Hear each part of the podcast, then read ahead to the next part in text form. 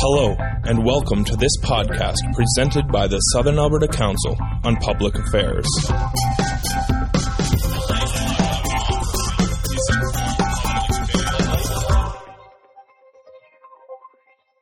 The format for the meeting, as pro- most of you likely know, we have about 25 to 30 minutes for each of our components. Uh, 25 minutes for the presentation to start, then about 30 minutes for the lunch, and then following at 1 o'clock, we reconvene for a chance for some questions and answers with our speaker, and we'll finish about 1.30. Um, and indeed, I'm, I'm going to encourage you after you've heard the talk while we're eating to have a conversation about what some of the questions and issues might be for you. So, at this moment, let me turn with great pleasure to our speaker and introduce him. He is my colleague at the university, Dr. Tom Johnson. This talk on farmers markets and local food production, is it a growing trend?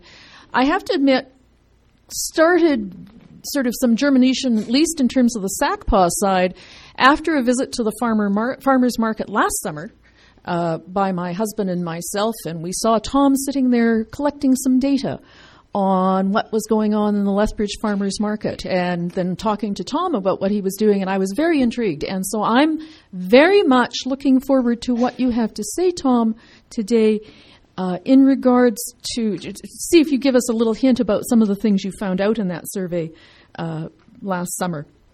So Tom is a professor in the department, uh, associate professor in the Department of Geography at the university. He has degrees from Guelph and Waterloo. Uh, in addition to being interested in local food systems, he has a number of ongoing research projects, uh, a number of which address issue water issues and uh, uh in the province. So things like the adoption of drought-proofing strategies by farmers and rural households, the voluntary adoption of programming related to environmentally sympathetic rural land use, uh, the efficacy of community level water management initiatives, and the use of water conserving measures by irrigation farmers. All of which, reading today, on this rainy day, reading through those things, this is one of those moments in Lethbridge you think, oh, but we all know, right? We could have all this rain today, and by June 15th, be into two and a half months of, of drought. Uh, so, lots of important local concerns there that Tom's research addresses. So, Tom, I'm going to turn it over to you at this point, and I would hope you will all welcome, uh, join me in welcoming Dr. Tom Johnson to talk about local food.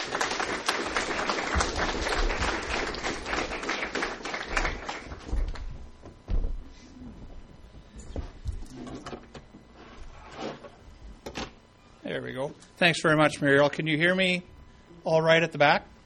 Terrific over. Just, just move it up a bit. Ah, there we go. Thank you.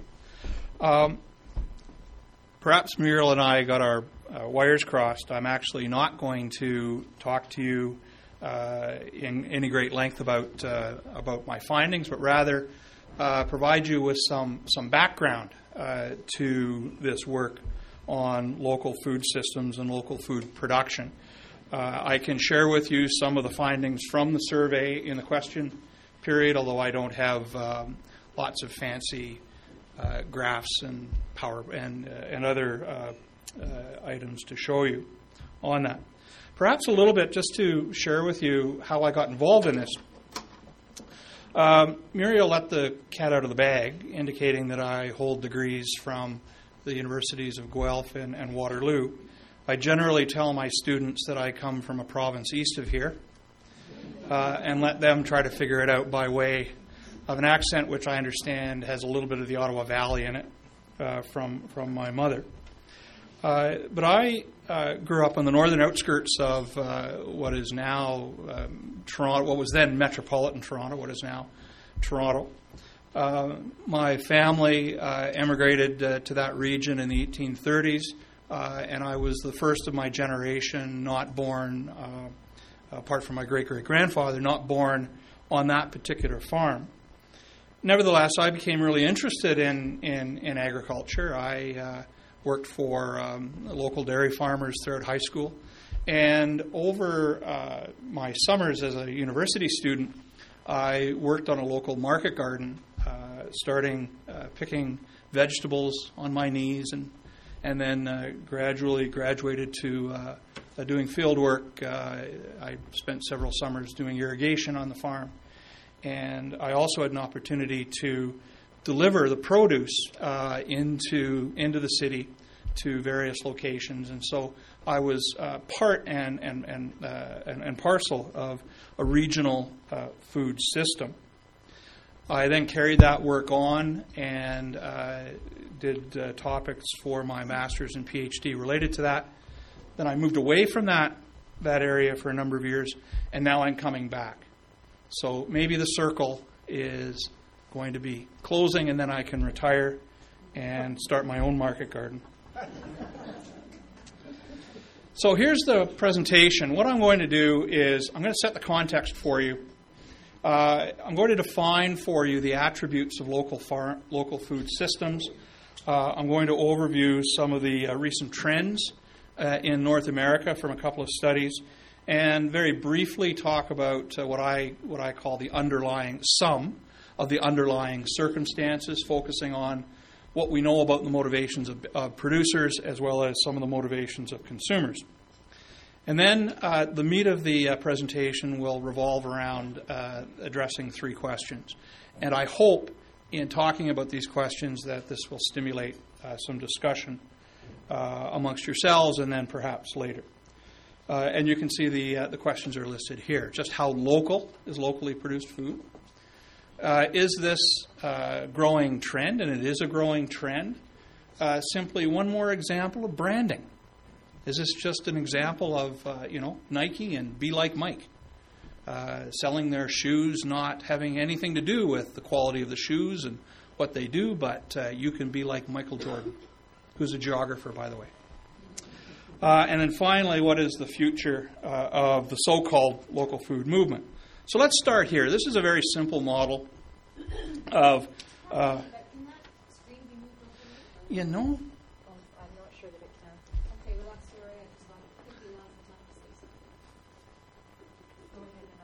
Okay.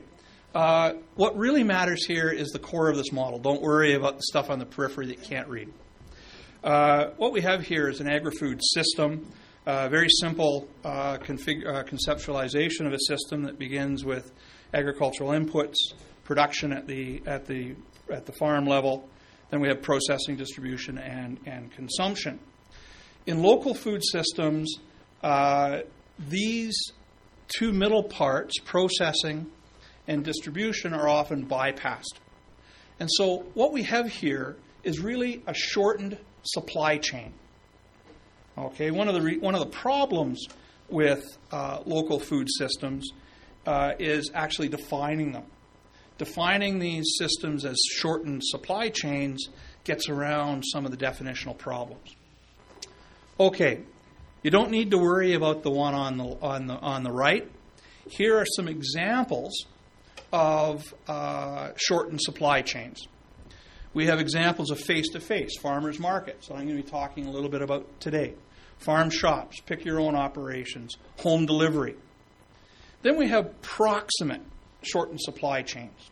How many of you have been to the Taber Corn Fest? That's an example. Thematic routes. Maybe gone to the Okanagan Valley and done the wine trail, uh, something like that. Uh, local shops and, and, and restaurants. Uh, not something that uh, our local producers have been able to infiltrate here in Lethbridge. We have far too many industrial restaurants where costs of inputs are critical. But if you go up to Calgary, you can uh, go to the, the uh, fancy restaurant on Princess Island or the Palliser or out to the Banff, Banff Springs, and you can have a salad uh, made with uh, produce that was grown just out on Broxburn, Broxburn Road uh, and is marketed uh, as such.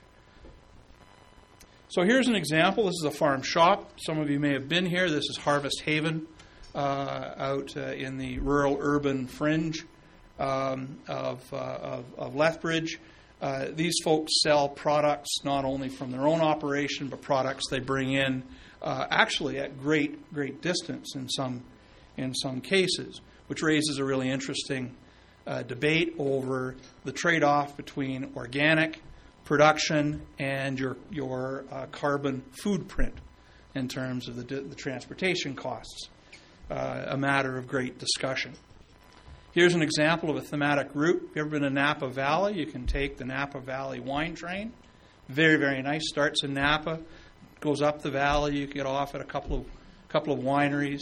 Uh, you can sample the products uh, and have a nice meal, and then uh, back to Napa, and you know don't have to worry about driving while you're sampling the wines. The um, on the model that I showed the three columns and the three boxes, the final box was called extended, and this is where uh, the supply chain is shortened as a result of direct to public sales, often over the internet, with products being sent to you uh, overnight uh, through um, a courier service. So if you have a hankering for Colville Bay oysters, you can get on the internet, you can order them, they'll send them to you uh, frozen, and you can enjoy them uh, the next day. We do this fairly regularly with uh, smoked Montreal smoked meat uh, from some places in, in, in Montreal. Okay, moving on. How important is the local procurement of food? Well, it's a relatively small part of the sector, but it is growing at a remarkable pace. About 10 years ago, the fastest growing segment of the food industry was the organic segment. And I would suggest now that probably one of the fastest growing segments in percentage growth terms is the local procurement of food. So here's some research that was done by the uh, United States Department of Agriculture, and there are a couple of points here. Uh, direct to consumer sales in um, uh, 2007 um, were in the 10 years ending uh, 2000 and, uh, were 1.2 billion. And that was up from uh, 500 million uh, about 10 years earlier. Uh, the number of uh, farmers markets increased by over 3,000 percent, 3,500 percent in a fairly short period of time. This is something interesting. 14% of school districts have adopted farm to school purchase programs. You know, Jamie Oliver, you know, has made a bit of a name for himself about this kind of thing. This is being taken up in the United States as well. Well, Canada, not terribly surprising, uh, is following some of the same sorts of trends. Um, this was a study done for uh, Farmers Markets Canada, done in 2008. They visited uh, 70 farmers markets in all uh, all of the 10 provinces. They surveyed over 3,000 shoppers, just under 500 vendors, and so on and so forth. And they concluded that with 28 million shopper visits, and they, those people spent about uh, about a billion dollars in sales and the economic spin off, the multiplier effect, if you will, was uh, about $3 billion in total. So, non trivial uh, uh, amounts of money. So, let's look at some of the underlying circumstances. Let's look at some of the things that motivate consumers. Well, we're increasingly concerned about our carbon consumption perhaps not some in the coal lobby in the United States, but generally speaking, I think most people are at least aware of their carbon consumption. We see that reflected in uh, falling sales of large vehicles, uh, for example. It's become uh, popular to talk about the, the, the, the carbon footprint. What are the costs of transporting the food to your to your plate. Well, the dirty little secret is the cost of the fuel that that is taken up by or the fuel uh, taken up by transporting uh, products pales in comparison with the energy used to produce commodities. It is less than okay, I should if I remember correctly, it's less than five percent of the total. When you look at the total carbon footprint of that tomato that might have come from Mexico or California or Arizona on your plate, the cost of getting it to market pales in comparison with the energy that was used to produce it. So this is probably something that obviously something that needs more research. Well, we're all concerned about the uh, use of agricultural chemicals of various sorts, uh, fatal harvest, the tragedy of industrial uh, agriculture, and certainly in our study, concerns over pesticide use came out very, very prominently amongst uh, our respondents. People are, are becoming increasingly concerned with the conditions under which uh, critters are raised. Uh, so much so that egg producers now will tell you that uh, you know your eggs come from free-run chickens. Well, these are free-run chickens, right? Uh, they don't come from chickens that are stuck in a cage. They don't come from free-range chickens, which are a completely different critter. They don't come from pasture-fed chickens. They come from chickens that are uh, produced in barns uh, such as this at, at, very high at very high densities. So there's a cost to, in terms of animal welfare to that cheap and cheerful chicken that you get at Safeway for under four bucks. People are increasingly concerned about the quality of food. You might have seen the, the movie Super Size Me, and certainly there is some evidence to suggest that as we have produced uh, certainly fruits and vegetables uh, designed for shelf life and transportability, we have sacrificed nutritional content of those commodities. And finally, embedded in one of the values that we see embedded in the local food movement is around, is around families and around family farms. Good friend of mine, I grew up with him at home, uh, stepped out on his own, and the first thing he did was rename his farm, the Collins Family Farm. It was no longer J. Collins and Sons Limited, a highly industrialized farming operation. Okay, let's look at the motivations of, of producers. Well, for the economically oriented producers, uh, selling into local markets or, or some other alternative forms of production, organic, sustainable production, it's a farm survival strategy. It's a strategy born out of, uh, out of falling margins, the, the uh, gradual erosion of the rate of profit per unit area in production or per unit of production over time. Most farmers are price takers. Uh, and if you want to get off that treadmill, then one way to do that is to sell into niche markets and uh, sell into a premium uh, at a premium price. These folks would be just as likely to engage in uh, bed and breakfasts or off-farm work. It's it's a it's a way for the farm to survive. There are those producers who are ethically oriented. Their concerns are driven by things like animal welfare. Um, uh, one uh, one rancher uh, who I know in uh, in uh, east in western uh, Saskatchewan, his cattle are all grass fed. It's organic, organically certified operation, but he doesn't calve out in in January and February like like many cow calf operators do. And that's not just because he doesn't want to go out looking for critters in January and February. It's because he calves out in May when the little critters come out, things are nice. But it also means that the critters have to spend two more summers on grass.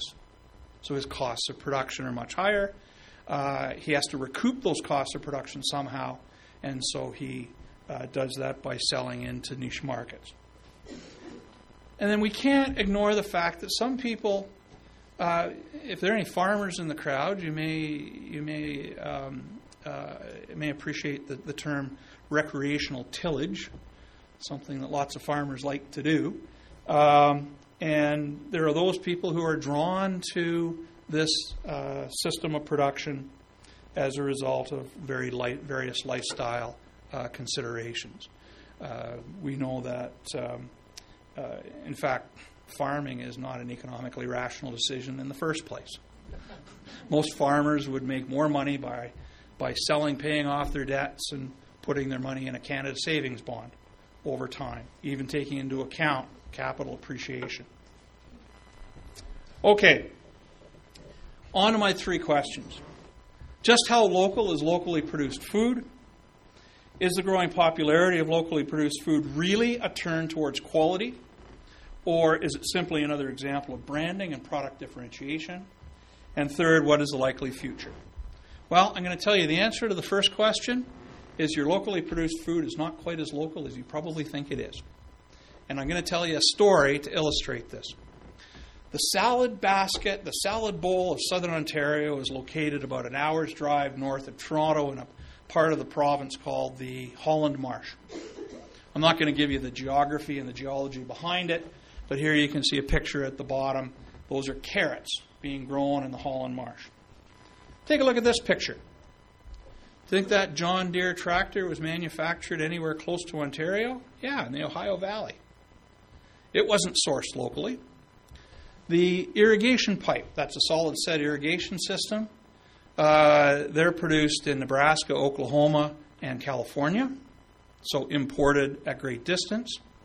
The labor, much of the labor used in uh, this type of uh, agriculture is not local labor. It's imported uh, often from uh, foreign sources through the Canadian government foreign uh, temporary foreign worker program. In fact, one of the producers in our region within a half an hour drive here relies on that program uh, as well.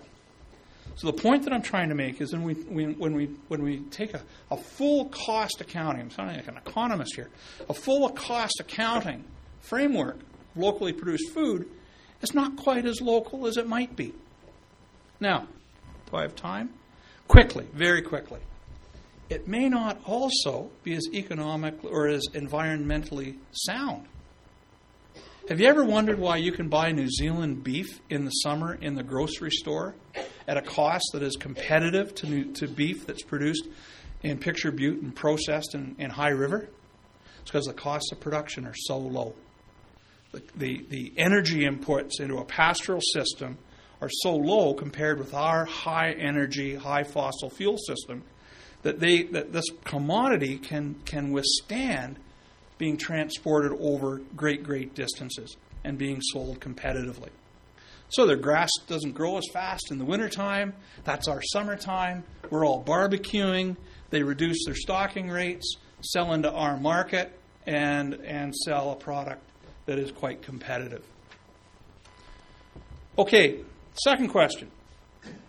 Is a growing popularity really a turn towards quality? Well, these two commodities are the poster children for the local food movement. Iceberg lettuce. Doesn't taste much like lettuce to me. Uh, nutritional uh, quality has been uh, has been uh, uh, uh, reduced in favor of transportability and life and and shelf life. Ask me during the question period about the 13 mile an hour tomato. Uh, we don't call it a 13 mile an hour tomato when we market it. We don't even call it a machine harvested tomato. We call it a field grown tomato. Doesn't that make you feel all warm and fuzzy? You know, it's, it's like calling the tar sands the oil sands. All of a sudden, it's no longer a problem. We just change the name of it, and it's no longer a problem. Well, I don't know about you folks. Three minutes. Perfect. I don't know about you folks, but I think these tomatoes, which are heritage heirloom tomatoes, actually taste like tomatoes. They taste like the tomatoes that uh, I try to grow in my backyard and can do once every 10 years. Um, but they actually taste a bit like tomatoes. So, in some ways, this might be a turn towards quality. But let's take a look at this picture. This is here we have the If It Ain't Alberta, It Ain't Beef campaign, one of the most successful beef marketing campaigns in the world. And here we have the three ranch hers. This, is, this campaign has been replaced, by the way. And what, does, what the images and the ideas that are, that are embedded in this picture it's natural, it's grass fed, it's clean, it's green. And this is how they're fed. They're brought to market weight on grain uh, a feed that, that they, they weren't built genetically uh, to consume, uh, and it, and the, the images just don't don't stack up. We have the idea, we have the reality. On the bottom, I'm sorry you couldn't see that. I've got two pictures of salmon here. Now, if I go to Nova Scotia, I'm not going to I'm not going to go into a restaurant and local, order local salmon because all the local salmon in Nova Scotia is farmed. And uh, now this may come down to a matter of taste, but I would uh, suggest that you most people can taste the difference between wild and farmed salmon, and that uh, for many people, the taste of the farms, uh, the, the wild salmon is superior. So, going to Nova Scotia and, and eating local salmon, I would argue, and this gets into the area of values and taste, I suppose, I would argue is not necessarily a turn towards quality. Okay. I'm going to skip over here because I'm going to answer the, the last question because I've got a couple of minutes left, by just touching on this. What do I think of the future? Well, I think the future of local food is going to go the same way as um, sustainable production, as um, organic. I've never been to a Walmart store. I'm probably the only person you've ever met, maybe. But it is a matter of choice. It's a political decision on my part. But I understand Walmart still organic stuff. Well, of course, the NDPers wouldn't be there, would they? I understand. I understand that that orga- that Walmart sells organic stuff. I also read on a blog the other day. Don't know if this is true or not, and I'd ask somebody to verify for me that Walmart is also going local. Now, you, re- you may remember a couple of years ago when Walmart got into the grocery business in Canada and Loblaws got scared. So what did they do? Well, first of all, they trotted out the fact that they were Canadian. You know, Canadian flags over every Loblaws store you can think of. That didn't really work. Then Galen Weston, who's the executive chairman of Loblaws Companies Limited, trotted out the um, Grown Close to Home campaign. Started in 2008. 2011 is going to be the fourth year. On their website, you can actually click on their farmers. You can find out their histories, their families. They have uh, relationships with these growers going back over 40 years, they say. So, just with organic production, in my view, if there's money to be made, the local food movement will be appropriated by large blocks of capital by the retail chains and the agri food business. And if you don't believe me, this is Unilever, very large company, uh, kind of like Royal Dutch Shell, uh, based in the Netherlands and in um, uh, and in um, the UK, and they have a local food campaign. Now I'm just going to go here. I have a short. Looks like a typical Canadian family dinner. But do you know how much of it is actually Canadian? After we watch this, we'll be. We may think of ourselves as being totally self sufficient. Well, think again. We import more than 53% of our vegetables and almost all of our fruit. In 40 years, red meat imports have gone up 600%.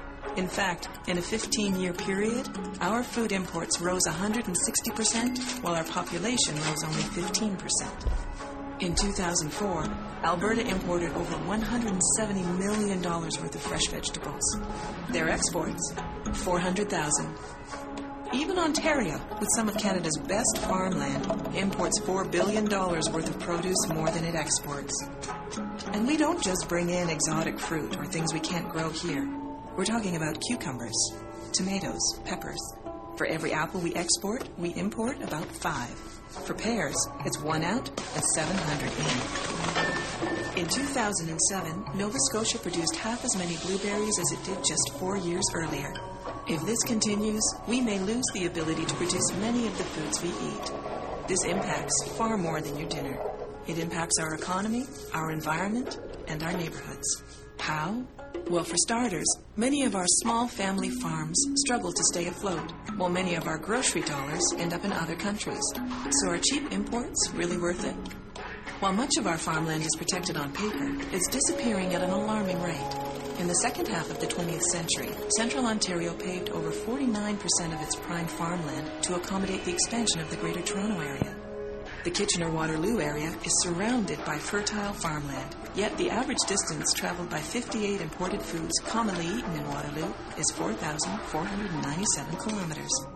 Where does our food come from? This so called fresh food can take days or even weeks to get to us and can lose nutritional value on the way. Local food can be on our plates in hours. Fruits and vegetables are picked for their flavor, not their ability to withstand the rigors of international travel. Shouldn't we be producing more of our fresh food here at home and importing only when necessary? Let's help our farmers grow more of the foods we eat here in Canada. How? Choose Canadian whenever and wherever possible. If you want to eat more Canadian food, you have to start looking for it, asking for it, and filling your bag with it. Enjoying fresh local food can be easy. Start at eatrealeatlocal.ca. One thing that you might not have seen down in the lower left hand corner was the logo for Hellmann's Mayonnaise. I rest my case. Thank you.